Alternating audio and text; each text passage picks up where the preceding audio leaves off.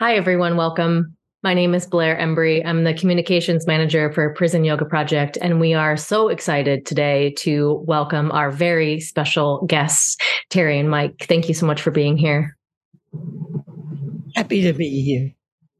Yeah, thanks for inviting us. Absolutely.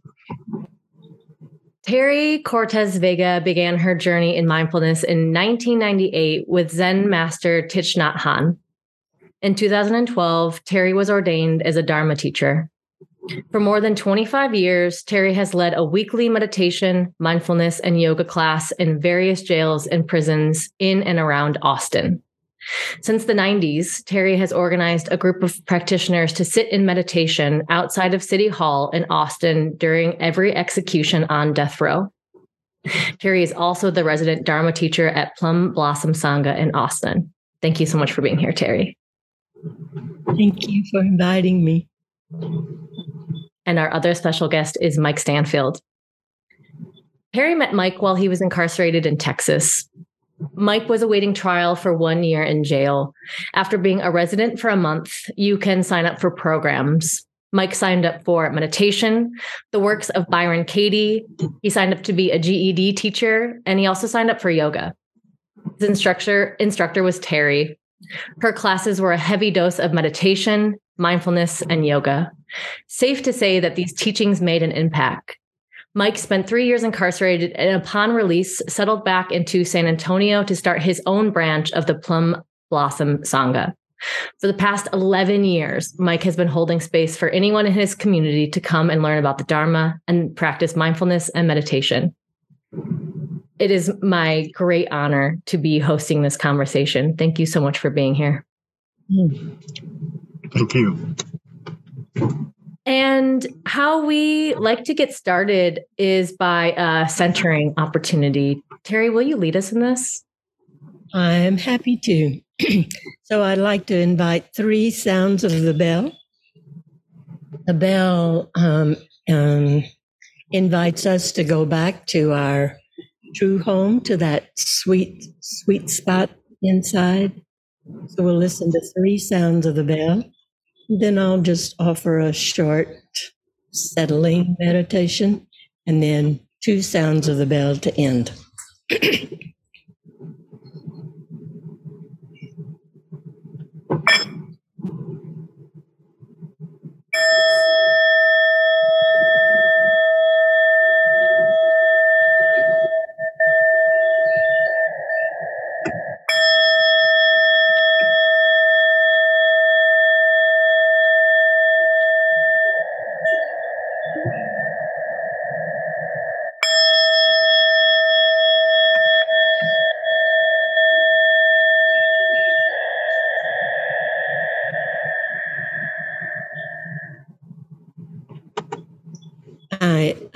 You to find your most comfortable, uh, your favorite meditation position where you're alert but feel cozy, like you're at home.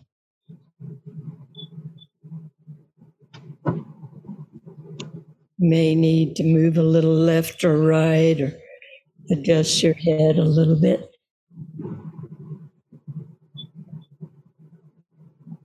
If you like, lightly close your eyes.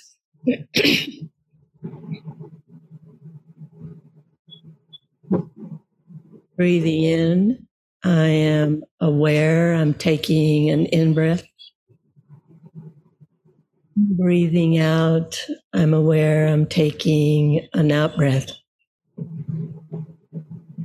Might follow your in breath from the beginning end, and then that little pause before you start your out breath.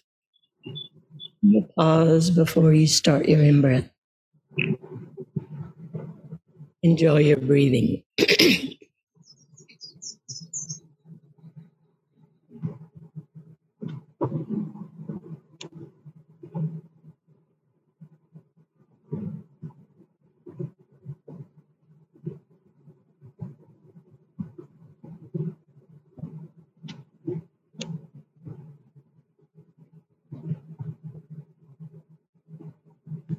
As you breathe in, you may notice your body relaxes. Face is relaxed, your shoulders, arms and hands.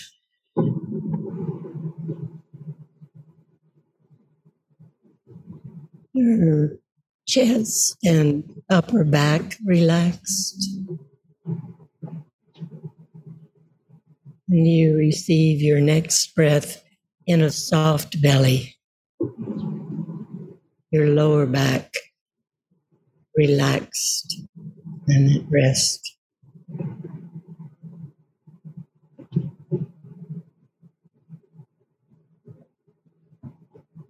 Your legs are relaxed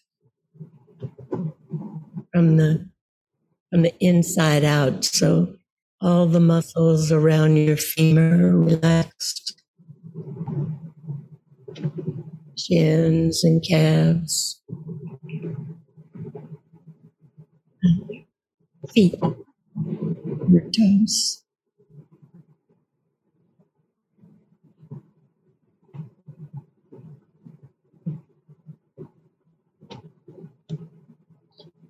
I invite you to notice the space you're in. Where, where do you feel cool? Where do you feel warm?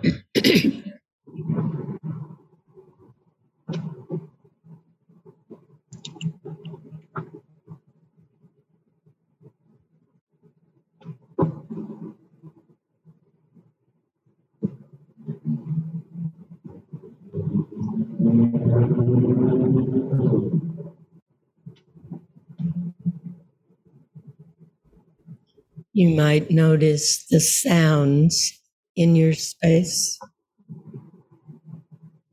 without naming or labeling them. Just receive the sounds.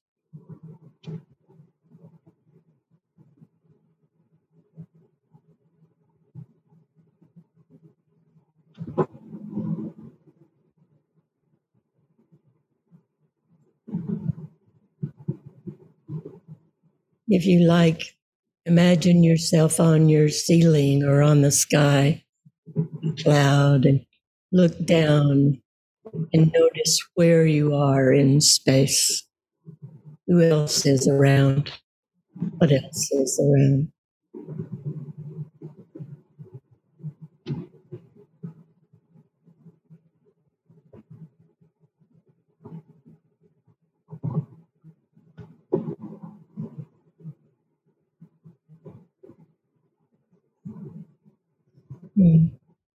I invite you to appreciate yourself for something sweet you've done today, something good you've done for yourself or someone else. Smiled or you showed up here.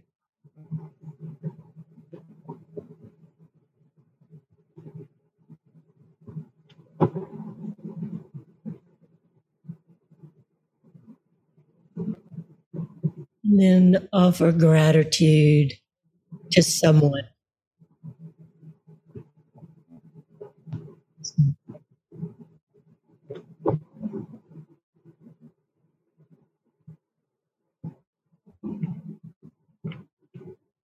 Just bring your attention back to your in breath and out breath.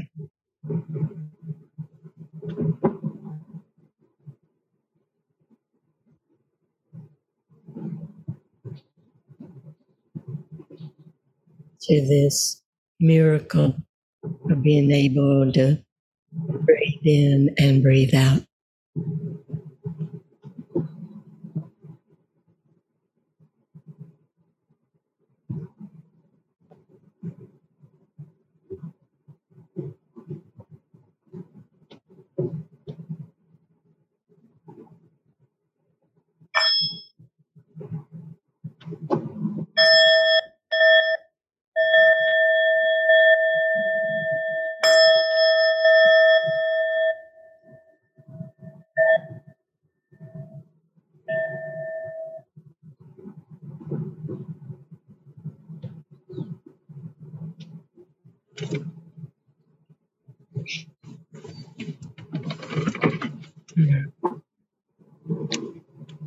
Thank you so much, Terry.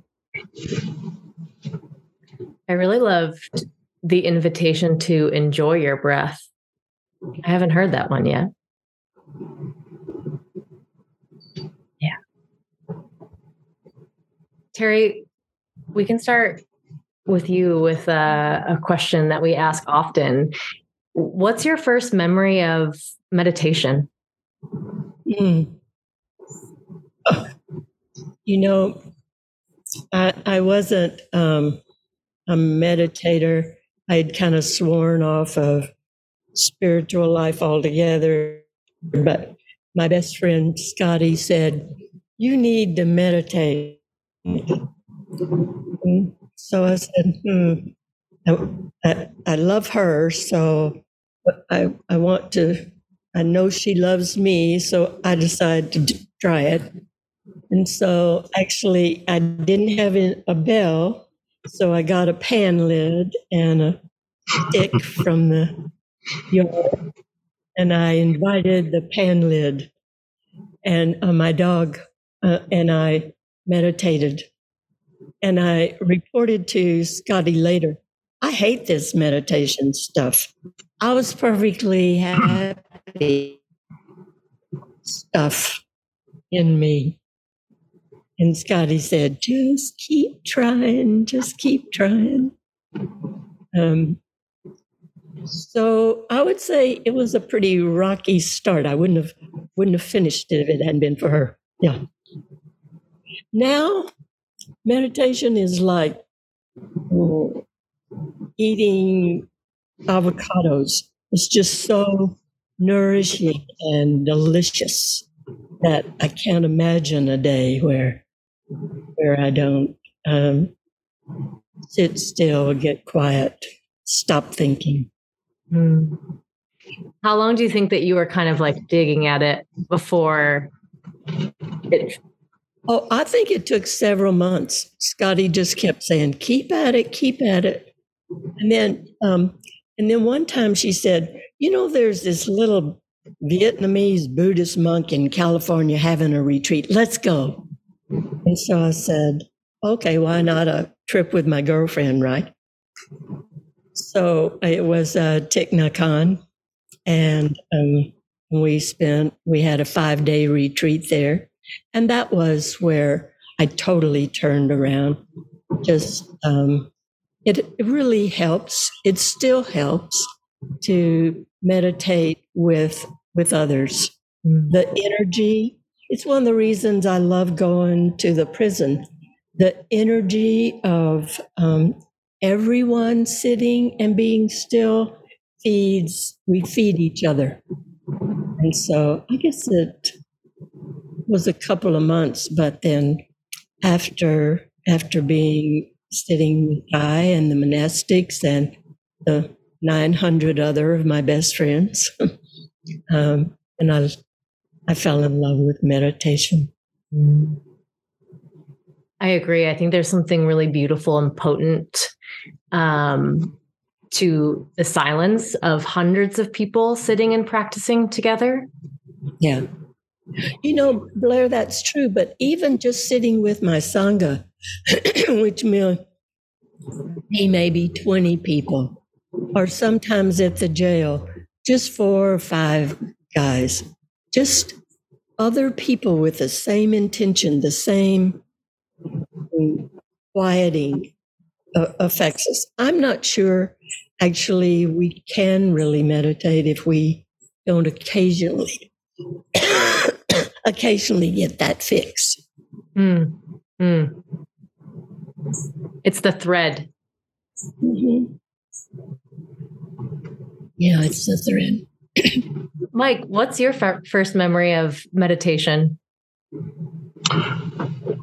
Well, that's easy for me. Um, uh, it wasn't as long ago, probably, as Terry's, but um, actually, mine is from jail. Um, as you mentioned, I signed up for a meditation program, and there was a, a an instructor there, um, and Terry uh, knows him too, uh, Dave Stevens, who's um, passed on, but um, he was a, a phenomenal meditation teacher, and I had I had studied um, Buddhism, read quite a few uh, like Alan Watts books and things like that, but it was a, a real cerebral thing, and I, and didn't really get into the meditation. But there's such absolute utter chaos in a in a, a jail setting that I signed up for this class, and we went to a we went to a, a classroom of you know maybe five people or six people, but just the sheer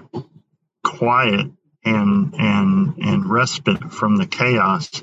I was I was sold from day one. It was it was uh, meditation was uh, was revolutionary in my life. Um, mm. I didn't uh, I didn't uh, uh, argue with it at all. It was great. So um, that's uh, that was like in 08, 2008 is probably when that happened. So just continuing with that piece, Mike, when you were in class, how many times did you get to practice a week? Um, that was once a week. Yeah. It was once a week thing. Yeah. Yeah. Um, we, you know, we took it back.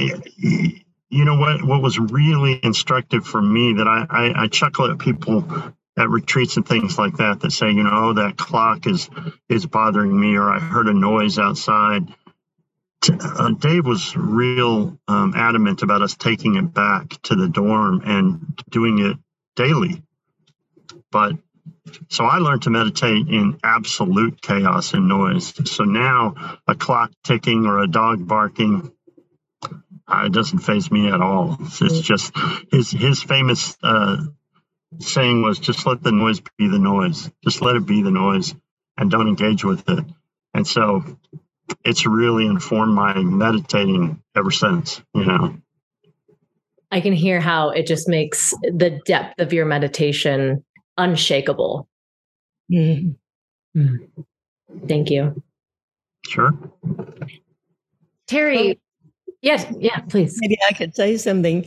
I, I think that um, that that's uh, Mike did an excellent job of of making the noise the noise, but that is a concern when we teach guys in in prison, and I've only taught uh, men when we teach guys in prison or in jail, they say, Where can I meditate?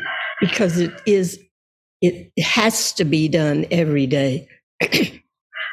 and they get real creative. Like um, breakfast is at 4:30 in the morning, and then most people go back to bed. So the, uh, a lot of guys find that time at after breakfast, so 5 a.m. or 4:46 a.m. Um, they find that time, or they go in the rec outside to the to the rec concrete and and find a place. Yeah, mm. just taking any opportunity for spaciousness. Creative about it. Yeah, Mike. Uh, is, what, right, Mike? You just kind of uh, t- tuned it out. It does doesn't you it doesn't enter you. And and oh, there you go. Great. Um, yeah. Um, well, I mean, uh, don't get me wrong. I mean, when it's I I love when it's quiet. I I love sitting with with the sangha or sitting in retreat and um, really enjoying soaking up the silence. But um, it did help me to develop a, a, a way of of just tuning out I guess compartmentalizing the noise and just having it be. I I, I liken it to um, to thoughts. Um, when we meditate, thoughts come, and and we're taught we learn to to not grasp them, to just let them float by. And um, I just sort of lump that in with the sounds. I just let the the chaos just just float by. I just don't attach myself to it. So, um, but yeah, I mean, it's obviously nicer when it's quiet. And there are there were those times, like you said, Terry, in in in the actual prison system, breakfast is at three. So um, four o'clock was a really good time. It's a quiet time, but after that, it's just you know just ramps up again. So, mm. but um, yeah, uh, that's really all I have to say about that. Terry, what was the motivation, or how did you get involved in teaching in correctional facilities? Well, in Texas, we we're number one in executions. And so our Sangha, we had a group of us who every time the state um, executed someone, we sat on the Capitol steps. And th- there were, we sat and meditated from um, five five o'clock, five thirty to six thirty because we execute at six o'clock, and um, we just sit and meditate. But there were Christian people there as well with big signs saying "Stop execution" or "We're executing someone right now." So I was sitting in meditation on the Capitol steps, and which is right on a main road right in front of the Capitol, and and um, we we meditate for the person being executed, being murdered. We uh, also uh, uh, meditate for the victim, the victim's family, the uh, friends of the victim, the family and friends of the person being executed, as well as the staff that has to tie their arms down and their feet down and uh, insert the needle. So we we we just include all everyone who's suffering because this. Um, one time when I was sitting, I just thought, I don't come to you until the last minutes of your life. I want to get to you. I want to see if I can be of any other help a little earlier in this process. So I just went to the local jail and knocked on their door and said, Can I offer yoga? At the time, um, no one was asking for Buddhist teachings, just yoga, but I knew that I could include meditation in, in the yoga. So that was, I don't know, 25 or more years ago. Thank you. What what barriers were you met with? I know that you started this work 25 years ago. The tides have changed a little bit. Um, but yeah, will you tell us maybe about the struggles and the barriers about offering these kind of rehabilitative programmings inside? Right. There was no barrier to offering yoga um, I offered yoga, but I included meditation in that. And sometimes, uh, although my practice is a Buddhist practice, I didn't emphasize that, but sometimes Buddhism is attached to yoga and meditation, and it came up. And and one time, some guy said to me, "Oh, we we'd like to take. We want to find out more about Buddhism." And I said, Oh, great. I'll go to the chapel and ask the chaplain because I, I, I was offering yoga in a separate part of the jail with programs. So I went to the cha- chaplain and I said, I'm a yo- I'm a Dharma teacher. I would like to teach about Buddhism. He said, No way. Um, so I said, Well, what? Why not? And he said, Well, if you if a woman comes here to the jail and she wants a Buddhist teacher, I'll call you. So I went back to my yoga class and I said to the guys, "Well, we're not going to be able to do it," and and they said, "Oh, we really want to." And I said, "Well, why don't you just put in a, a request for a Buddhist meeting?" So the guys did, they sent in their request and they got a, a note back that with the uh, Christian Bible that said, "Find the true Lord." In the in the and in the chapel chaplains in the Bible. so I, they showed me that sheet of paper, and I and I showed it to the sheriff, and the sheriff said, "Oh, I think I can do something about that." So it wasn't long after that that um, I was told I could have a Buddhist class, but although I'd been teaching men for 15 years, uh, I, I couldn't do it without a man.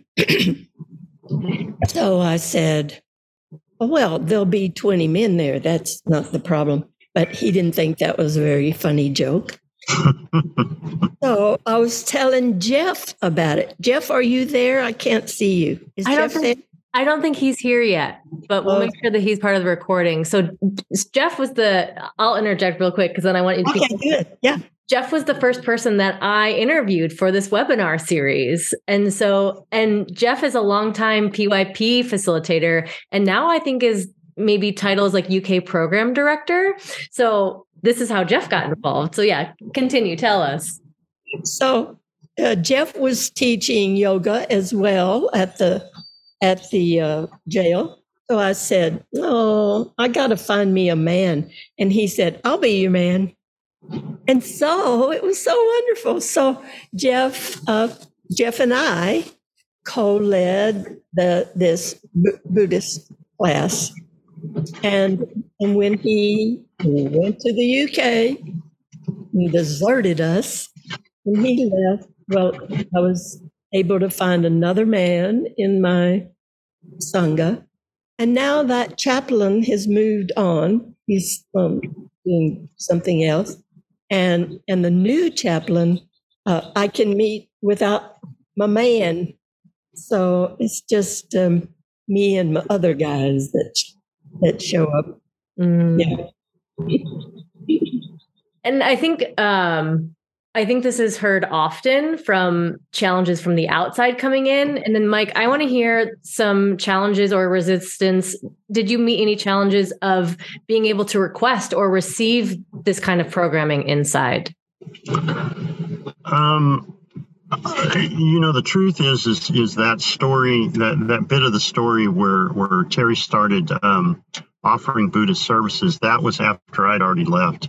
Mm. Um, in the prison system, there it was it was not available. It wasn't available and it met the same sort of resistance she's talking about the chaplains and uh, so for the most part buddhism is practiced well i say it's been 10 years more since i was there but um, uh, we we maybe got like a couple of guys together um, as an adjunct to the Christian.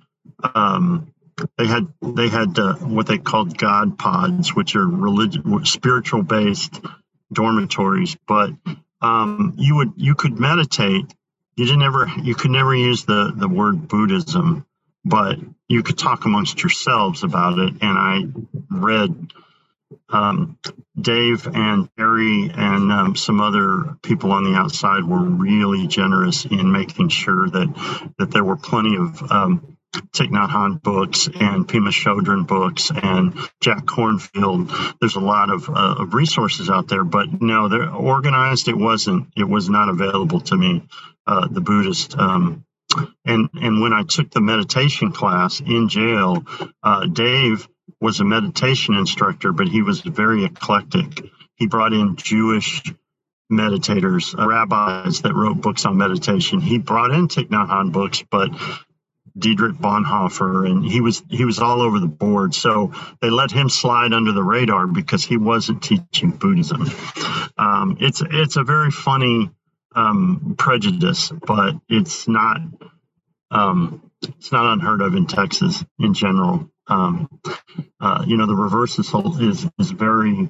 It's there's a couple of books by Thich Nhat Hanh about Christianity and Christ mm-hmm. and Jesus and, and, and Buddha as brothers.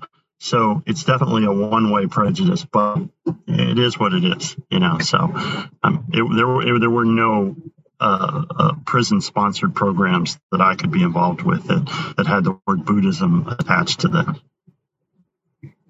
So all of these challenges and barriers and blocks, um, which also frankly shouldn't exist. I think that there are rights to people that are incarcerated to receive religious programming. So that's, I mean, that's the, the biggest thing we're seeing here. But tell us about your relationship and how you guys met.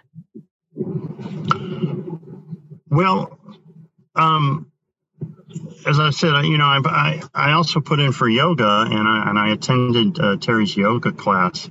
Um, and um, from from my perspective, she slipped in a little bit more Buddhism than she's leading on. Maybe she's not supposed to say that, but there was plenty of uh, of meditation, Buddhism flavored stuff at the end of the yoga part, and and it was very appreciated. No one was upset by that that I knew of, but.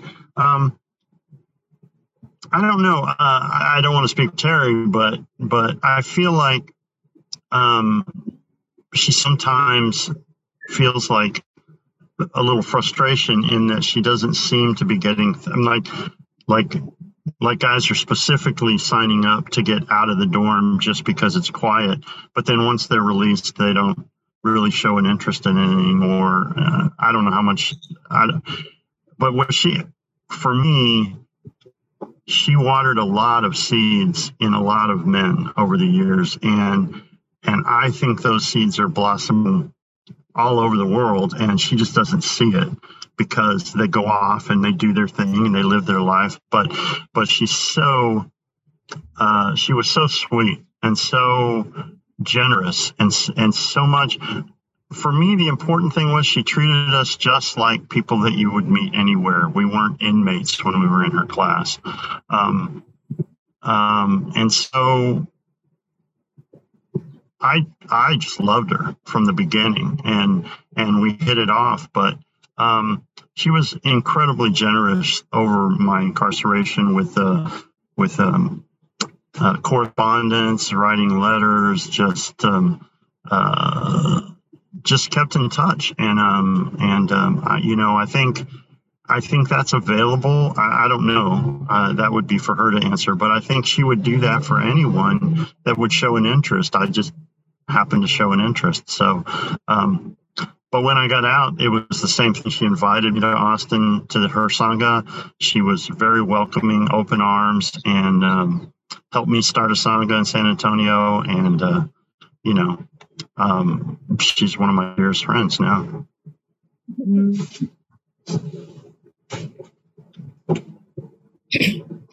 Terry, will you talk to us about how it felt to have um, Mike as a student or a participant in in the programs and and that the evolution of the relationship? Yeah. Well mike tells us sweet the sweet part. Um but right off the bat he was committed. It's like i don't know like just sparked in him.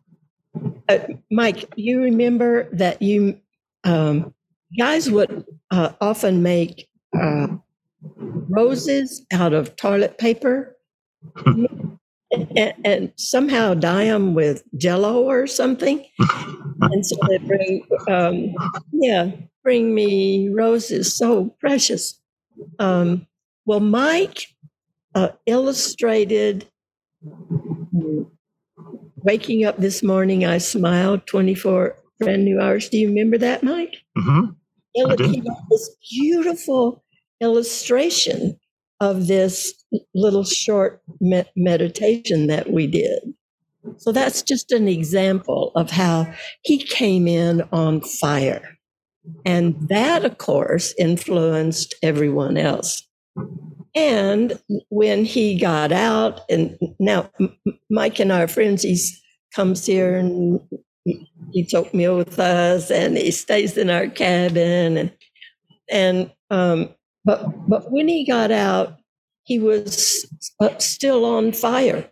They hadn't doused out that fire in in the prisons, uh, but it was because of his energy. He and I wrote constantly. I kept all of your letters. Do you keep? Did, did you keep my letter? Oh, I bet you couldn't keep them.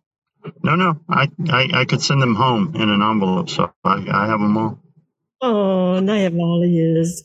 Oh, that's such sweet. And you know, what he would do is talk about how he was practicing.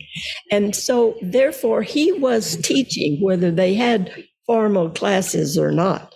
Mike was teaching compassion, kindness, equanimity, joy. He was taking care of people in that way by the way that he lived there in that space. And then when he got out and he said, um, uh, he was in San Antonio, which is 100 miles away, sort of, a little less than that. He said, I want a Sangha here. And so he started a Sangha. He got together two, three other women. He got those three women together and he started a Sangha. And and now he is in our sanghas. We don't have a leader, but if we did, it would be Mike is the leader of of his sangha. He's the the foundation, the the solidity.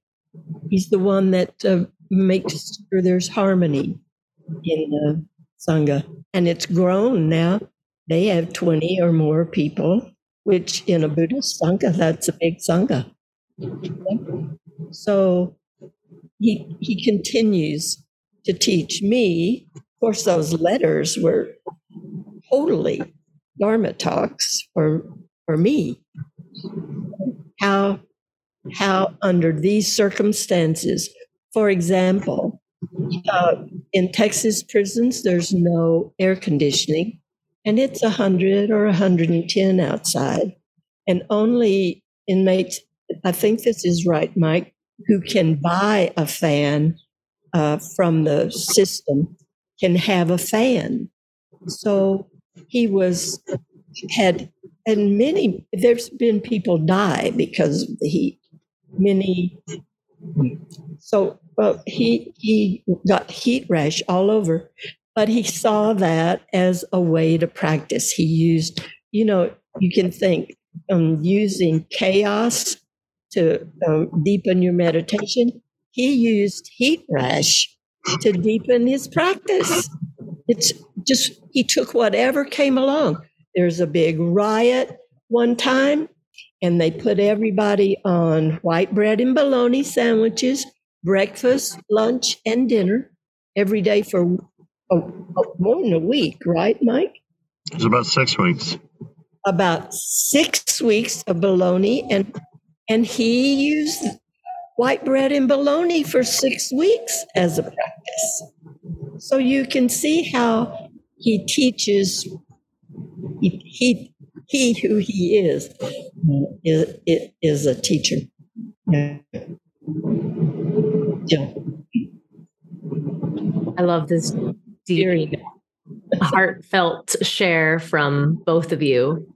And Mike, I want to hear more about you as a facilitator. You know, you've been out more than 11 years, and since then, you have been facilitating and being a community leader. Will you tell us about the experience of facilitating? Um, sure. Um, normally, in the in the Plum Village tradition, uh, the um, members, the full ordained members of the Order of Interbeing, facilitate uh, the Dharma sharings and Sangha. But being a brand new Sangha, we had four of us that started it, but none of us were ordained. So we just sort of were thrown into the deep end.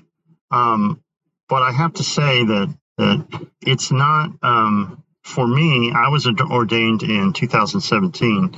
Um, and I've learned a lot along the way. But for me, it is it is the greatest joy to share to facilitate the discussion. Um, and it's never for some people i know that it's it's it's a little bit of a stage fright kind of thing. It's like i don't really want to facilitate a group of 20 people and and what if i say something wrong and, and all that. But for me it's always been my greatest joy uh, as part of the practice is to um, to just share my personal experiences with with the practice and and how much joy it brings me and um I love it. I love it. But we have grown. Uh, the part of the story Terry didn't tell is after we started, it, it got down to just two of us. And we met in the woman, the, the other woman's uh, house. We met every every once a week, and it was just the two of us for a, almost a full year.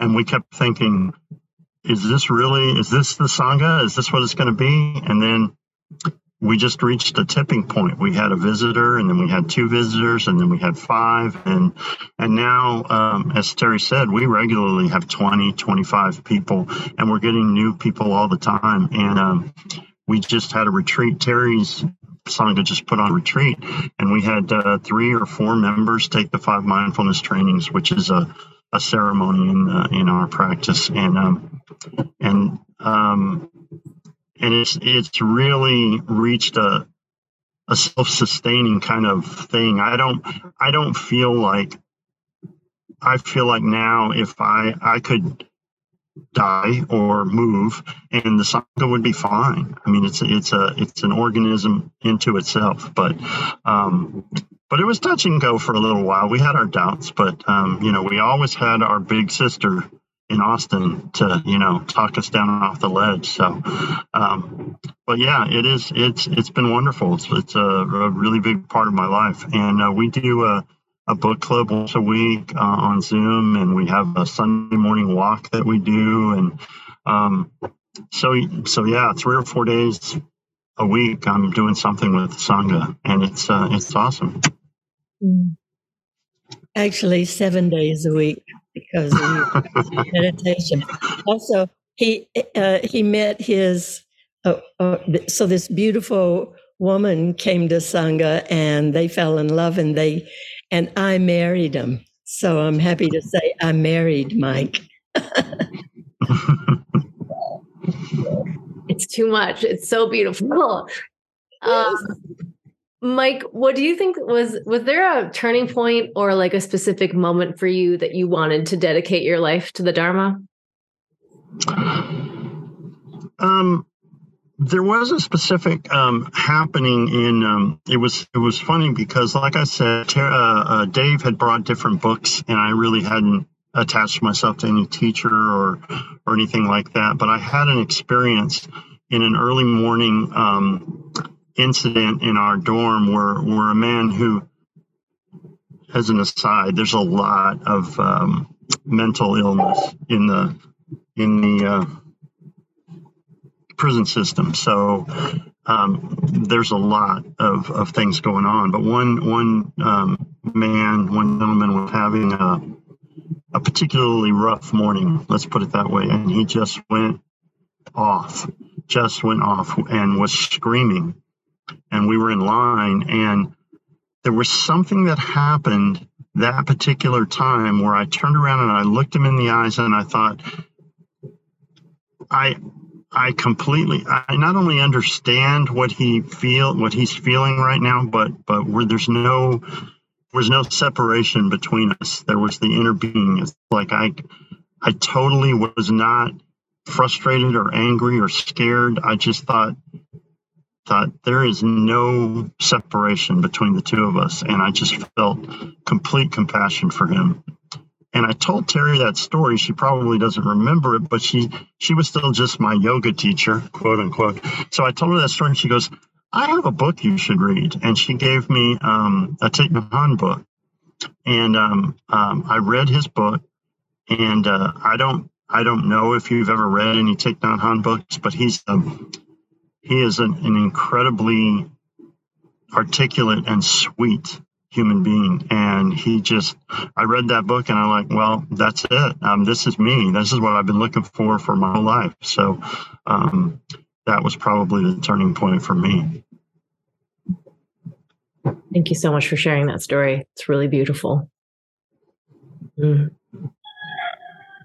Terry, do you think that you're the moment for you that shifted? Was it was it the retreat where you were in community? Right. Yeah. Actually, when um, and like I say, I I had consciously given up. Um, I was uh, raised a Methodist, and um, I, anyway, along the line there, I gave all of that up and I was anti religion. But I went with my friend.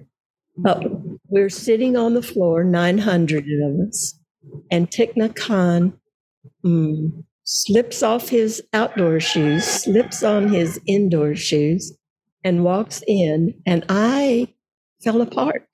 It was like, thank you, Jesus. I don't know. It was, it, it was um, yeah, I guess that's where, um, yeah, where I fell in love.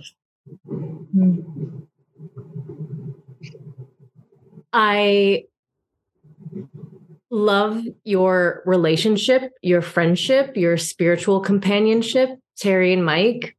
And I think it just speaks to the importance of programming like this outside and inside. And maybe we can start with Mike. Um, what would you, what would you share um, of the impact of you know meditation, Buddhist programming, yoga?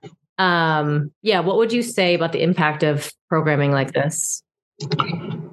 Um, I think, uh, I think. Well, I mean, obviously, I think there's there's there's not nearly enough of it, but um, most most of the men I met along the way, and we're talking hundreds. We were in dorms of 65 people, so I met over the course of four years. I met hundreds and hundreds of men, and most of them have never been in any kind of environment where any wholesome seeds were watered. They have always been in violence and addiction and um,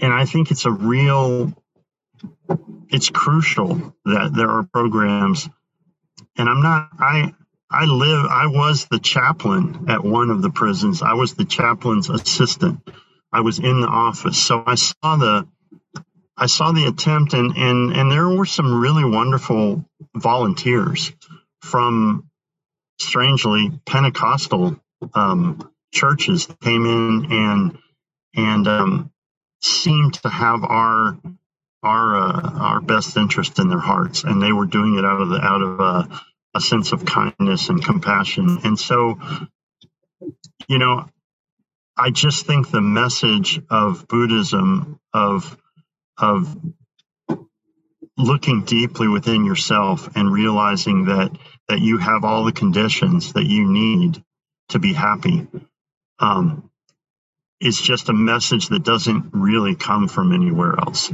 very not very often. And i think i think the, the yoga and, and meditation some breathing exercises and just some some silent meditation is uh, if i mean if i could if i could have my wish it would be that there are you know that is the the main program in every prison.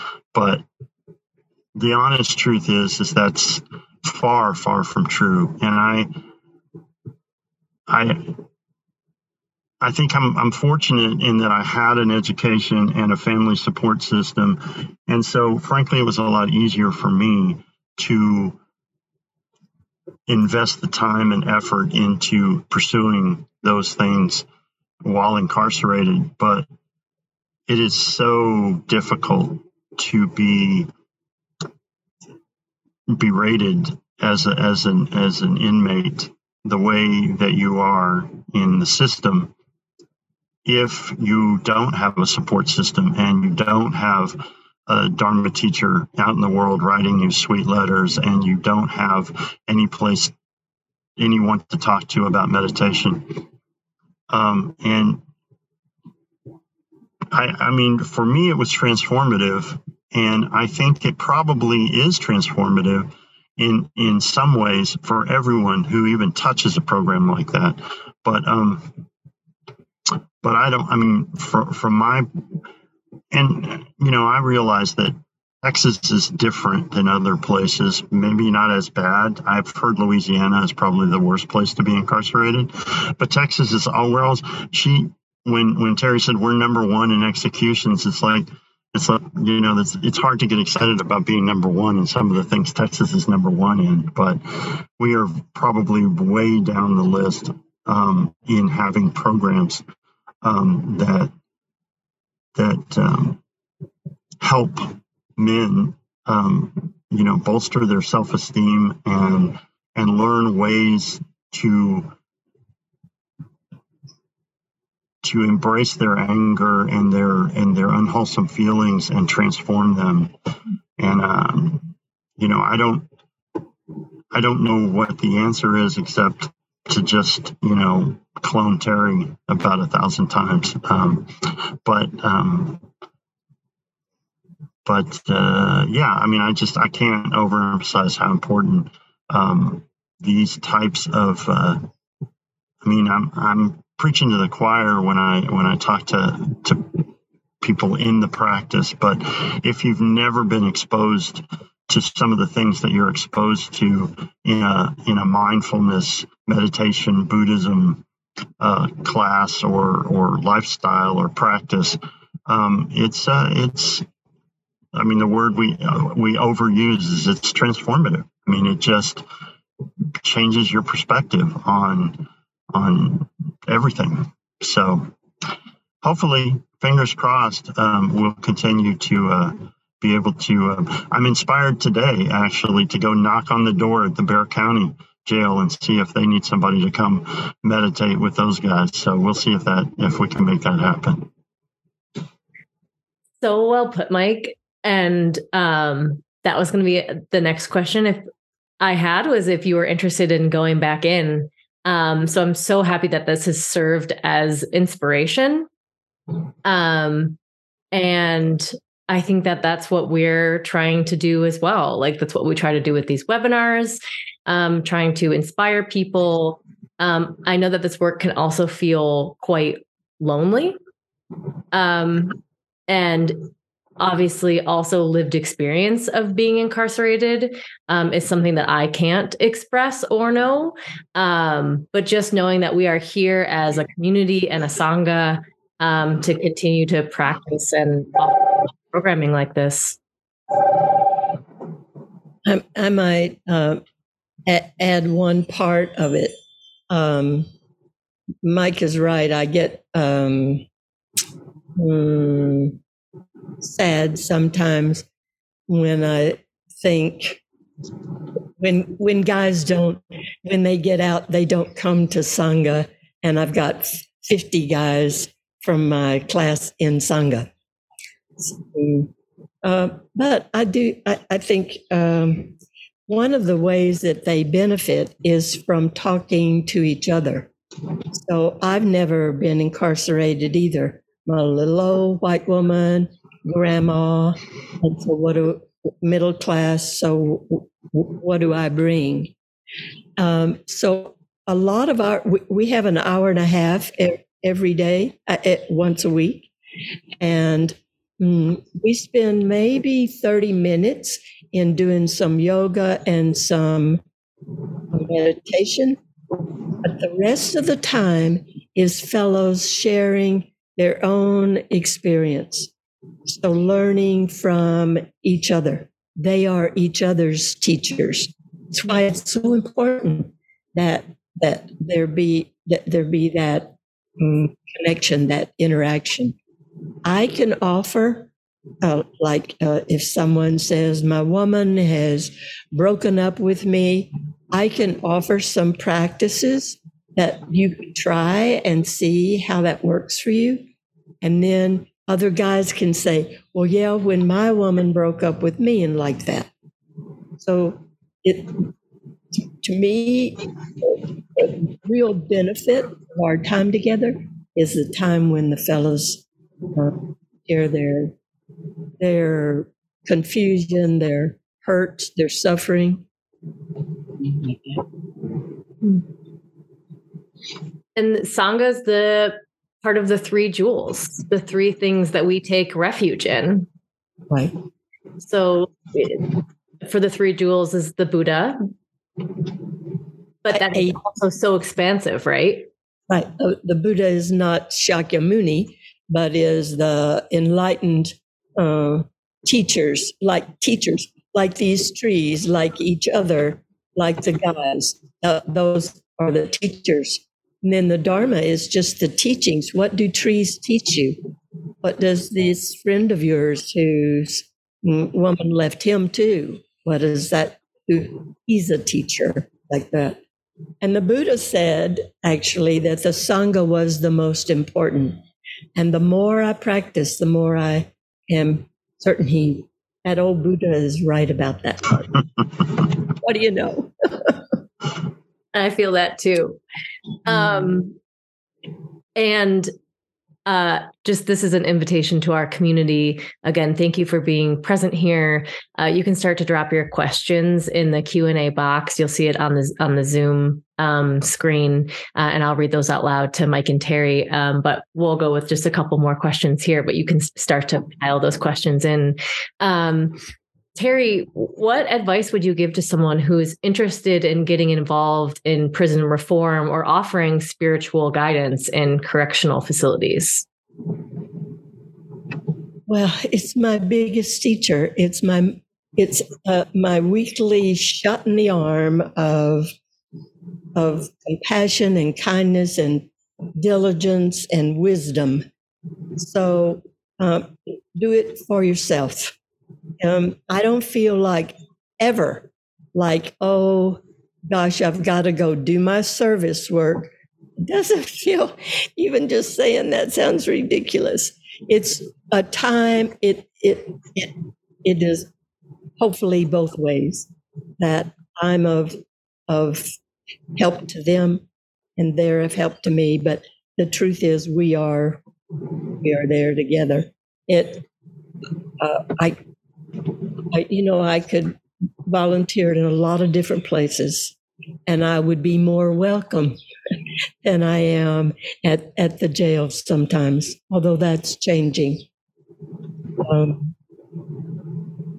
but but I uh, this would be the, the last thing I would give up. I'm an old woman, and at some point you say, "Oh, I'm going to retire," um, but uh, um, I can't see an, an end to this. For, for me, for my sake, I'm doing it for my sake. It's for me. So um, to feel like it's a service work, nah. and Mike, having lived experience of being incarcerated and being um, a participant of programming, what would what perspective would you share to someone who is interested in coming in and offering programs? Um, well, first, let me just say that I've gone with Terry a, a, few times now, a couple of times into the Travis County Jail for her services, and I just want to echo that that I I felt like I got a lot more out of it than the guys that were in there. It just is. Um, it's just a, an amazing feeling to be able to to offer any comfort to to someone that I know what they're going through. But I think I think the advice I would give to someone who had no incarceration experience is um, absolutely um, absolutely devoid your mind of any preconceived notions about what is going on in prison even you know even if you've seen the entire Orange is the New Black series, you know, just just get out of your head what you think is going on in prison and just treat just let them share from the heart what what's going on for them because it's an individual experience for everyone that's in there. Um, and and to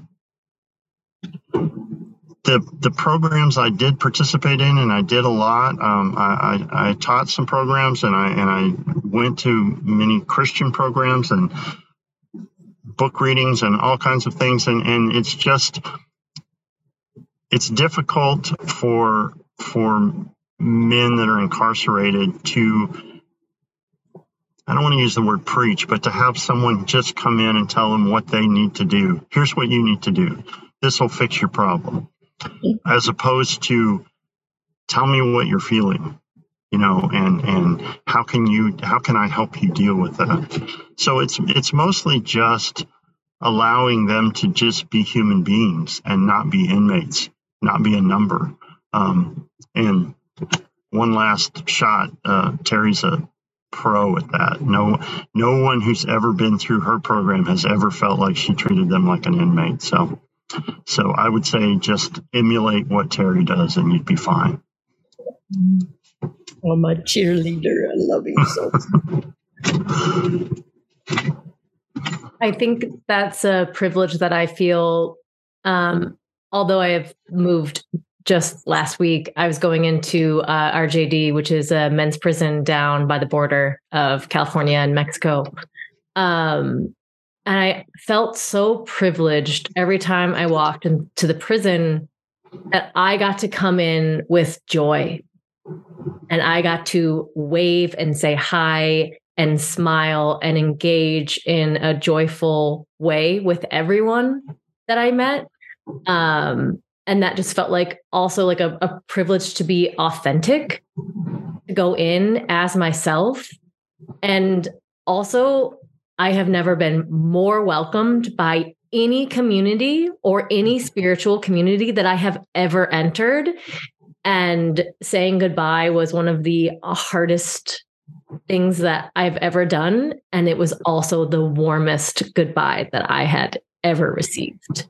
Um, I have them, they will be on my altar when I set up an altar, but I got origami flowers made by participants. Um, it, just the generosity is unmatched. Um, and just it is it's such a privilege to be able to go and and practice with our sangha inside it is like i said it is unlike any other community that i have been a part of I might add too that if you can't get in a prison or in a jail, uh, there's a real joy in in having a pen pal, mm. in in writing each other. Uh, I write of course, Mike and I wrote for years, and then uh, I I don't know, maybe off and on, fifty different guys to that that we write, and some some keep it up and some don't, and they have to buy their envelope and they have to buy their stamps. So there's that as well. But um, but but I, I think that's nourishing both ways as well. Just writing to guys, people who are incarcerated. I think that's a perfect segue to this first question that we have for the question and answer. Um, comes from Laura. Looking to the future, what are your thoughts about using technology to bring meditation to incarcerated people? I am the executive director of a nonprofit called Connecting from the Heart, and we offer videos with music, meditation, and mental wellness talks. Our goal is to alleviate suffering and bring hope and healing to underserved populations, including incarcerated people and their families. In your experience, are there closed circuit TVs or personal tablets available to people that are incarcerated? Um, what does the future of technology in this work look like? Yay, yay, Laura.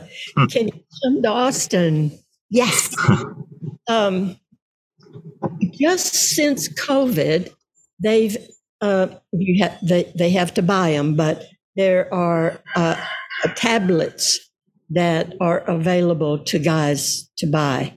This is way since Mike's time. It's just since COVID, and there are there's education sections, and there are um, uh, Buddhist sections, and I suppose others. But the guys report to me, they come back. In fact, um, Jesse would write down because he can't bring the tablet out. He he he wrote down some of the the whole four pages of of a talk to bring to the to the to our sangha gathering at the at at the jail, and then um, we're able to make copies, so we can make copies of those and hand them out. So yay, Laura! That would be it. Would be such a gift if if if you can keep that that going. And I think now there's a, you know, we're talking Texas here, and we're not going to be on the forefront. But uh, the more you can do that, the more uh, eventually it'll get down down down to us. I didn't know they had to purchase a tablet. Yeah, just like you have to purchase a, a, a radio if you want a radio, or if you want a fan, you purchase the fan. You have to have you have to have money. So just an- another barrier. Yeah. Um, I put it in the chat, but Laura, let's connect you with Terry. Yay, thank you. Um, more questions are still welcome. We've got about 10 more minutes. Uh, this next one is a community member just wanting to thank you. Uh, all you shared is identical to my experiences serving mindfulness and meditation in New Mexico prisons um, and through correspondence. So they just wanted to say thank you. Well, to, to that person, I uh, recently gave uh, led a retreat in Albuquerque, and I have a couple of people in Santa Fe who um, who are in mm, who I've been working with, or ordained people I've been working with. Uh, it, it um, I'd I'd love to know more about your uh, work in New Mexico as well. Is it in Santa Fe? Is it in Albuquerque? Or can I ask that question? Yeah, they should be able to respond in the chat as well. Um, and while they respond, we'll. Oh, she's there in Santa Fe. Oh, at Upaya. Amazing. Um, oh, sure. Roshi okay. Joan Halifax. Right, Joan Halifax. Right. Great. Yeah. Beautiful. Um, I see some. I see this one note that says that she's moving or moving back to Central Texas in July. Uh, I'd love to connect to. No, there's no possibility of any kind of of uh, reimbursement or Donna of any sort. Although uh, last week was volunteer uh, awareness week at the jail, and so I I had a wonderful brownie and to speak the question out loud, um, a participant is saying that they're a recreational therapist and certified yoga teacher. Um, the cost of living in Austin is astronomical. Um, is all of this volunteer work, or is there possibility of reimbursement? And I'll speak to that a little bit more as well. Um, a piece for Prison Yoga Project that we speak to is that we encourage having paid programming because it makes the work more sustainable. That's not always accessible in every county or state or program or prison. Um, if you'd like to connect further, we have ways um, that you can fundraise in the community um, that supports gas stipend. Maybe it supports your time there. Maybe it supports um, like printing materials or buying books. Um, as a community, we do what we can to find or um, pave roads for financial support for this work again just just coming back to the sustainability effort um, we don't want a volunteer coming in for a couple weeks and then leaving. Um, I think that contributes to um, just uh, abandonment narratives that I think a lot of people that are incarcerated hold because that is what the system does. It pulls people away from lives, it pulls people away from families, um, and we don't want to contribute to more of that. Um, and so, if you are interested in doing this work, um, but you do need financial support, um, maybe there's small grants, maybe there's people in the community. Um, I I think there's always a way. That's my that's my uh, that's my thought. There's always a way. Um, but Brittany, let's get you connected with Terry as well. Um, we've got a couple other questions coming in, which is really great. Um, thank you both so much. It would be great to connect with more teachers doing this work. I'm with a nonprofit, Kula, for Karma. I hope I said that right. And we're always looking for more certified teachers to go into correctional facilities in New Jersey. We do supply a stipend. Thank you, Blair, for hosting. Um, amazing. Allison, if you're not already connected with PYP, uh, we can connect you with our program facilitator, Amy. Um, and if you become a PYP program, um, we are able to support and um, give you resources. Um, Allison's also agreeing that consistency is so important. Um, continuity is important. Speaking from a therapeutic perspective, building rapport is essential to find deeper healing. Totally agree. Well, um, well, here's the here's the problem with continuity in a jail. They come and go. It's mm-hmm. supposed to be uh, no longer than a year, but there's several guys that have been there three years. I I think Mike was there almost two years. No, no one year. Exactly, exactly one year. Exactly one year. Uh, so uh, uh, I, I see that lack of point of view. Oh, darn, they have to leave. You know, Santos just left and he just found us. He just got connected and now he's he's moved on. So it's wonderful when they can move out and and be free, but uh, often they move on to prison. So we do our part. I totally agree. With, you can see I have practiced doing my part of being there, being available. But Thank those you. guys come and go. I, I think that's speaking to I think it's speaking to a larger piece because then it's also um, who is facilitating or catching people when they're released as well, right? Like Mike, you went and formed your own community, but maybe not everyone has the courage to do so, or maybe they don't have the support to do so. And so I think it's pointing to that it does take all of us, it takes a community um, to be able to serve in so many places. You know, uh, several guys have come, do come and sit with us in our sangha, and that works two ways. It breaks stereotypes uh, uh, that people have about inmates, and it it uh, uh, offers continuous support for the guys that can come. But you have you have to have a car or in in Austin, or you have to be able to pay for all of that. Yeah, for them to be hard. Yeah, and I think it's I hmm let me collect my thoughts. There's always so much to say. Um I just think that we continue to do a disservice and we continue to harm people that are incarcerated. We need to continue to shift towards a rehabilitative program. It needs to be rooted in transformative justice and rehabilitation because although you have served a sentence, you still come out and you have felony charges. You can't I'm sure you can't buy a home. You can't get a job. It makes it impossible and it continues the recidivism rate then. What is 70% within five years will be returning or have already returned.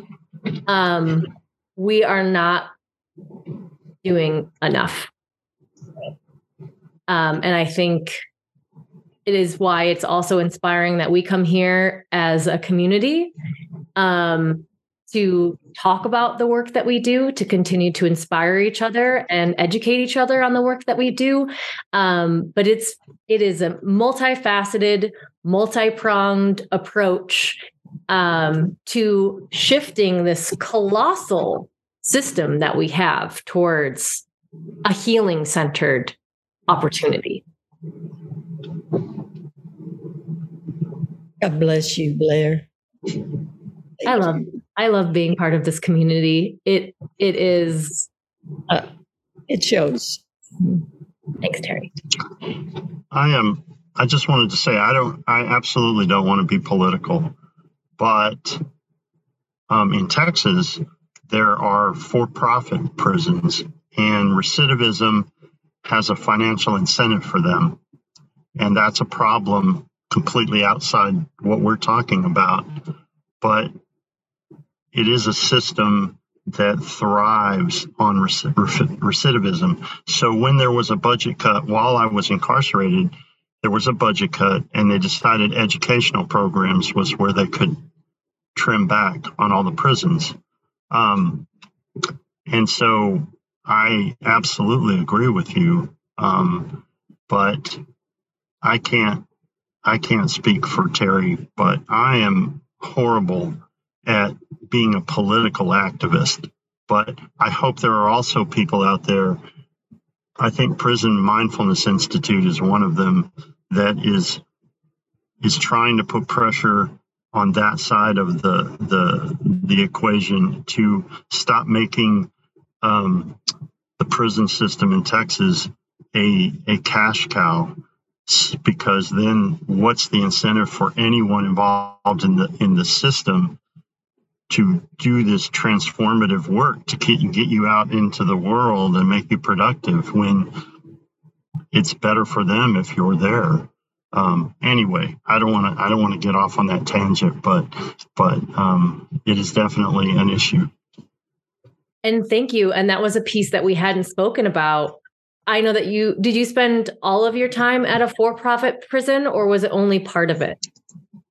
I spent two years in a for-profit and and one year in a in a regular uh, state-run prison. Um, oh, you froze, Mike. Maybe he'll come back in a second. Just talking about those public prisons made him freeze. Because they were horrible. You know, and I, I hope he's able to connect back on. Um, I I I guess I have a couple opinions. I feel like Mike's work, Mike's spiritual work is political. I feel like that work is inherently um political in a way or it's radical. Um so that's what I would I would share with him and also like speaking to his lived experience of being in a for profit profit prison um it's just more speaking of truth and experience rather than political right? Like this is what it is. This is what my experience was. Um, and so hopefully we'll be able to hear a little bit more. Um, we'll give it one more minute and see if he comes back on. Um, if Doe's ever in Austin, she's interested in, in, coming to the Plum Blossom Sangha. How can mm-hmm. people be in contact with you, Terry, or know about anything that you might be offering in person or digitally? Well, you can go to plumblossoms.sangha.org. Plumblossoms.sangha.org. And um, my teaching schedule is usually in there, like where, the retreats. Um, the one coming up is in Omaha in in May, so uh, that that would that would be a good way to get in touch. I think my email address might be there too, but my email is Terry Cortés Vega without that uh, hyphen, Terry Cortés Vega at Gmail. I'm going to drop this into the chat. I also dropped the Plum Blossom Sangha piece. Oh, I hope we get to say goodbye to Mike and thank him. Um, we are coming to the end of our time together, which makes me sad. Terry, was there anything that wasn't said today that you would like to speak to? I guess I just want to say I feel like I'm part of a a being with you all. I feel like I'm part of a of a good club, of a of another sangha, a, a community that cares for themselves and and cares for for other folks. It just feels mm, just feels like you're my peep. and, and and it feels supported and also uh, guided. I feel supported and guided by by by your comments, by your questions, by your energy. By, you know, it's whatever it is. Today's Friday. It's a Friday afternoon, and you spend your time this way instead of some other ways you could spend your time. So I feel taken care of. I feel like with my people. Thank you. I feel that too. Thank you, Terry. And Mike, I was so happy that you're able to pop back on. Um, we'll send you the recording. I was just kind of responding to what you were saying is that I think I think that you are political in that you are so dedicated to your Dharma practice. I think that is radical when we look at the way that a lot of people live and interact with others um, that you have chosen to take great responsibility for your life. I think that's a radical action um, and i would mark that as political. Um, and so that's what i just wanted to share with you that i said once you passed. Um, but we've got the last couple minutes here and i just want to give you um, an opportunity to speak to anything that hasn't been said Um, well, um, no, I think I think um, uh, I don't want to call it aftercare, but but you sort of touched on um, being available uh, as people exit the prisons, a support system, and I think um, I can speak for our sangha here in San Antonio. Um, and Terry probably would say the same thing. I assume that that we try and make ourselves available, and we're open to anyone, um, and we're very accepting. But I I think I I can speak for our sangha in that we could probably do a better job of making our um, availability more known um, to the community um, and I don't know if that's the actual inmates or the families of the inmates. There are a lot of um, of barriers, like she said, you know, transportation, especially people that come out on probation or parole. There's many strict things about when they can leave and when they can't, and and I know from my experience when I was coming out, the here's the two things I was met with is they handed me a um, they handed me a piece of paper with local churches, about five local churches in San Antonio, and then the guard opened the gate and told us all, "We'll see you back soon," and that was my exit. So I think we could do better. I think too. Wow. Thank you so much for taking the time, not only just when we were here together, but the pre meetings and the email and the prep. Thank you for your devotion to this work, for relieving suffering for all beings. We are so grateful to have you here in this community um, and to and Mike to uplift your voice and your experiences and the work that you do on the outside now. We are just so grateful. Um, thank you both for being here.